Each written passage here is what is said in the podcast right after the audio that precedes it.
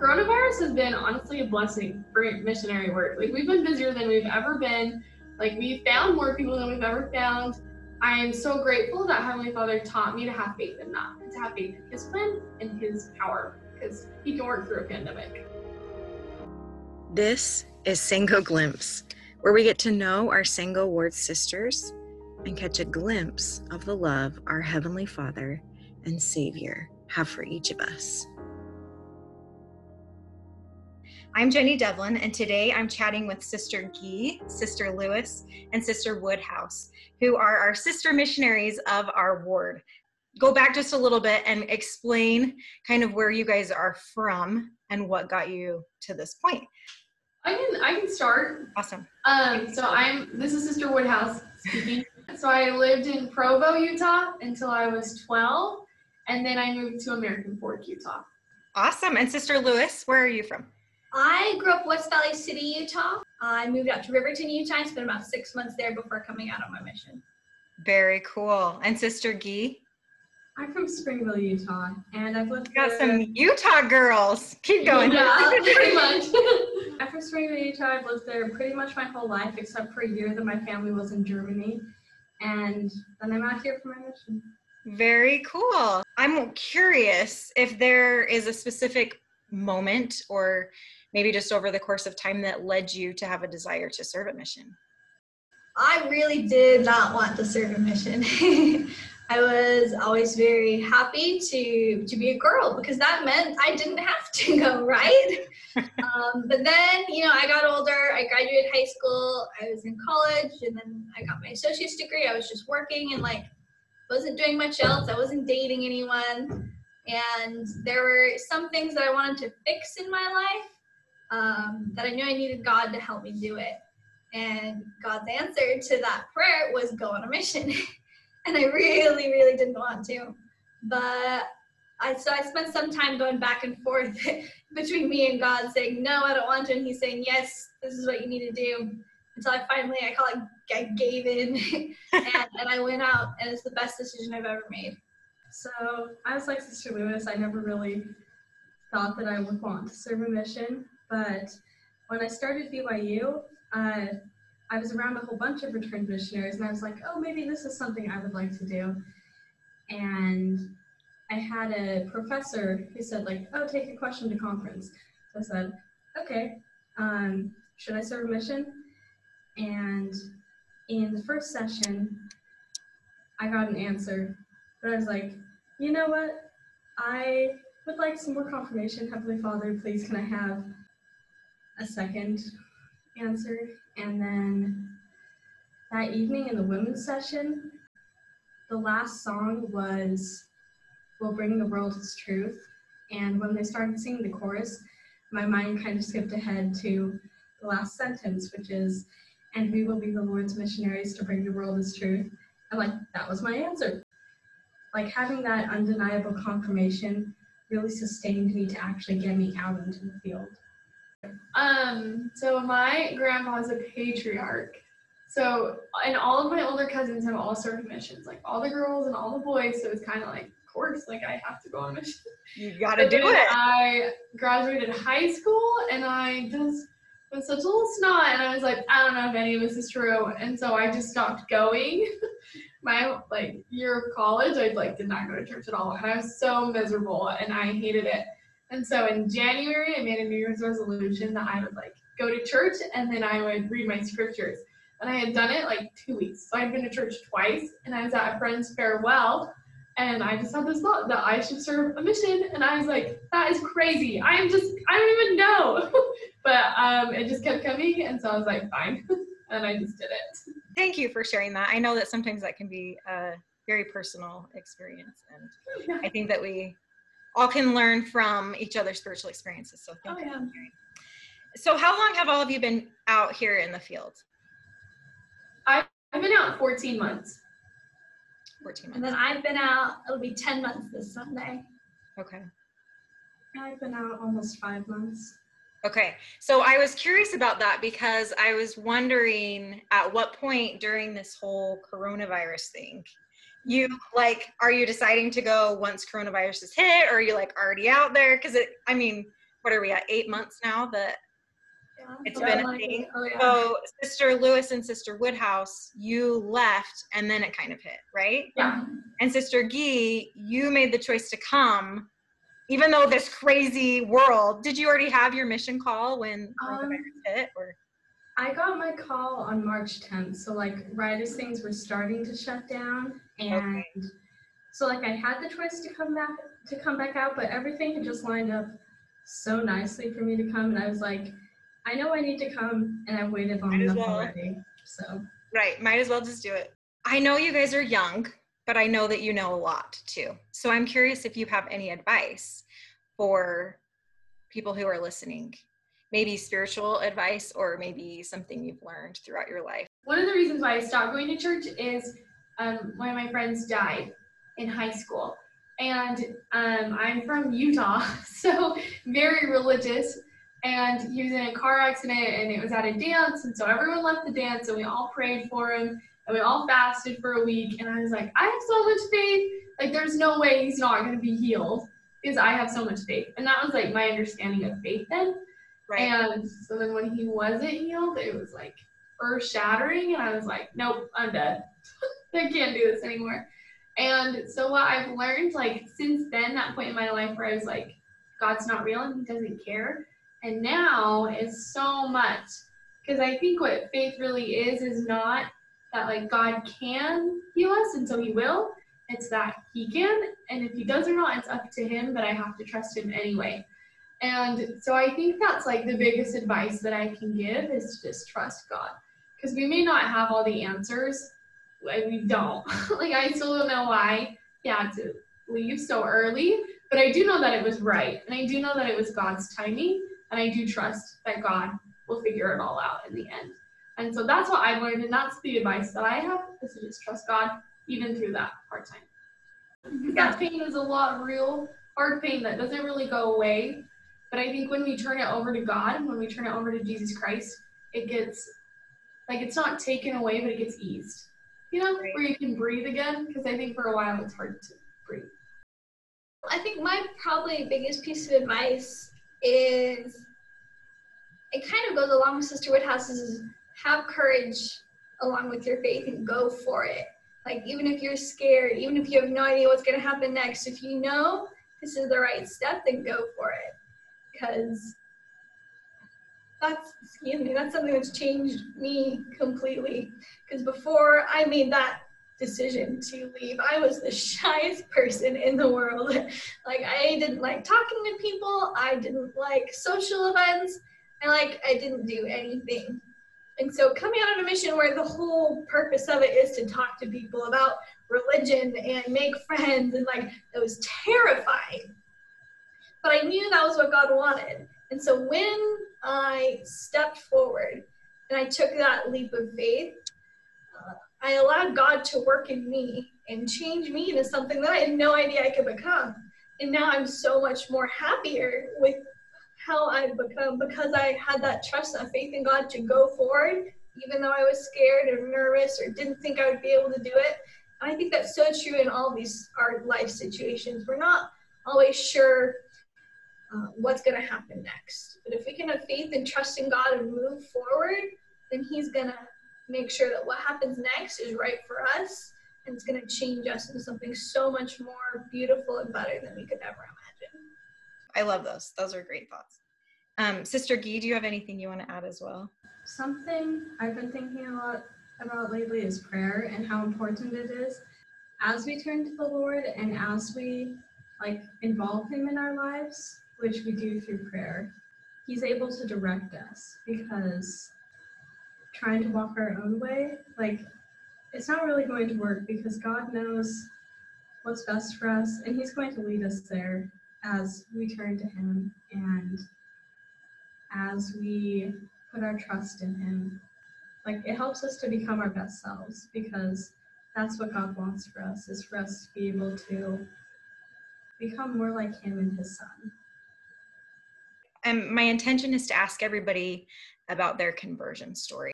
I'm curious if there's a time that you said, "Yep, I'm doing it. I'm I'm going to be all in this gospel and, and go for it." I think mine honestly happened like on my on my mission. Cause like I said, I just barely started going back to church when I came out. I hadn't even I never read the Book of Mormon. so I started reading the Book of Mormon in the MTC and then I finished it, I think my third week in the field. And I remember it was in my personal study and my companion was sitting there and I got to like the last page where it's like you gotta pray and ask and I was like, okay. And then I like looked at my companion and I was like, I don't want to do it with her in the room because what if it's wrong? And what if I don't know if it's all true? So I remember I went into our bathroom and I was in Murfreesboro, Tennessee, and our neighbors like smoked weed really bad. So I like flipped on the fan and I like sprayed an air freshener because it would come in through the vent. And then I like kneeled down and I asked God if the Book of Mormon was true. And I was expecting like this big like getting smited a little bit or like I don't know spiritual hit with bricks. But instead, I just got this like little thought that was like, you already know it is. And I was like, yeah, I do. and then I think like that was enough to like sustain me until I really figured it out. And I think I finally figured out that like, yes, I'm all in and this is what I want. Around like six months in my mission, I think was when I finally like it all clicked. And I was like, yes, I understand. And this is really good. Like I had a testimony, but I don't think I was truly converted until six months in. I was interested asking that question, what, what you all would say, because I think a lot of people who serve missions would say during the mission. Sister Lewis, do you have anything to add about your conversion? I don't know if I could point to a super specific time in my life. I feel like because I grew up in an LDS family and I've always just kind of felt in my heart that it was true. Um, I would say that was probably just shortly after I made the decision to come out on a mission uh, that I was struggling with some things and I just really needed to feel Jesus, the Savior in my life. And I remember, I think it was Easter Sunday, just taking the sacrament. And uh, there's a girl who spoke who uh, she said that like that sacrament was like the first time she had taken the sacrament in months. As I took it, I just like I felt Christ's love for me just like pour over me. And like I knew that he was aware of me and that he loved me and that he wanted me to do what I was doing and that I was on the right path and that everything that I knew and treasured was was correct and was uh, what he wanted me to do for my life. And so that was probably yeah the biggest moment in my life that I can think of. I am curious if you would like to share one of the best things that's happened in your life and one of one of a, a difficult trial that you've had to go through and kind of what you've learned from that. I've got one. I don't know how much it counts because I don't really remember it. It's just a story I've been told. I was born like three months early and I was on a ventilator for four months. And my family, they had fasts and I had my name like on the prayer rolls. At one point, the doctors suggested a surgery on me that would involve like cutting a hole in my stomach and in my throat because I kept pulling out the tube. And my family was like, oh no. It would help, but it would also like have long lasting impacts. Right, right. We had like a huge family fast and it worked. I was off, like, I got off the ventilator and I was able to breathe by myself, even though all the other times that I pulled out the cord, I like started changing colors because I couldn't breathe. But then, like, after they did that fast, I pulled out the cord and I stayed pink because I was able to breathe. And I have a huge, huge testimony of fasting and that God is a God of miracles. And that he sees our sacrifices and our efforts and he he accepts them and he is grateful for every effort we make Um, I'll share like one of the best experiences of my life. My first like baptism on my mission. Do you have a time when maybe a specific prayer was answered for you? I know we talked about Sister Gee,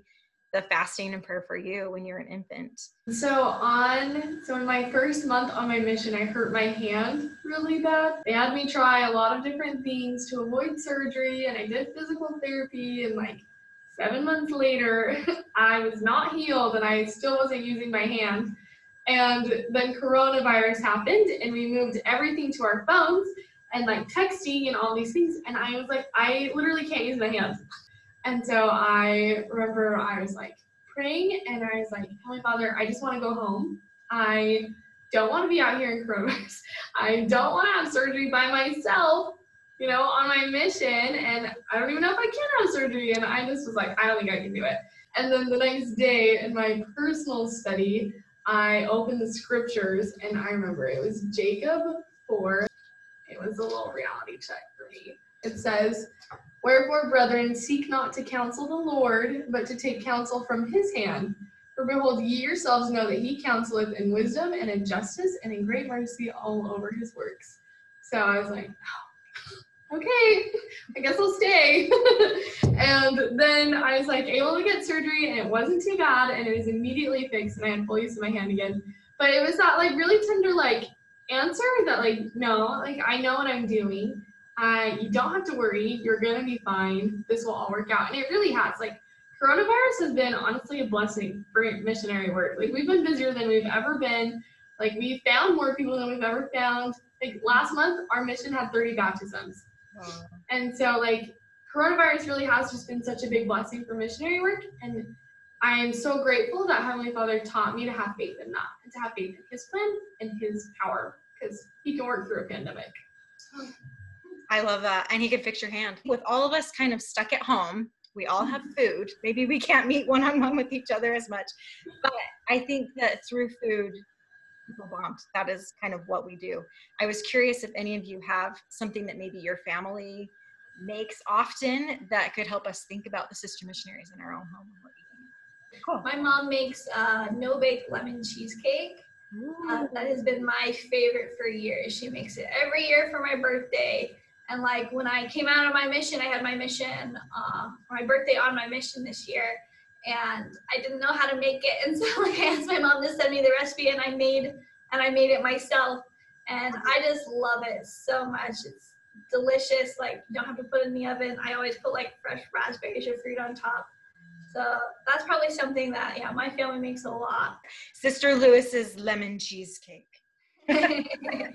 Yeah, I have one that my family does. It's like not very specific. It's called Easy Asian Beef, and basically it's beef ramen, and um, you put in like you cook it with like half the amount of water, and you cook the noodles and the seasoning packets until all the water is like evaporated, Mhm. and then you cook um, green onions and like stir fry beef, and then with sesame oil, and then cabbage or coleslaw. My family's in coleslaw, and then you, like mix it all together, and my family likes it. Yum. That sounds good. My grandma makes brown sugar spaghetti.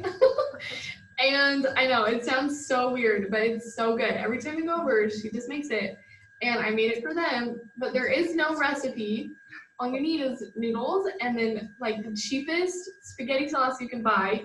Hunt's traditional is what we use, 98 cents. And you just dump like half a bag of brown sugar and salt in there. and that is the whole thing. yeah, so you do like she just will dump like she uses a lot of brown sugar. I use way less than her because it kind of gives me a heart attack to see how much she puts in there. but she just will like dump and then she'll like take a salt shaker and just like dump and then like taste and be like, "Hmm," and then she'll dump and then she'll just dump. And that's just how it is. You just gotta throw stuff in like grandma. No. Is there anything else that you guys can think of that you'd like to add?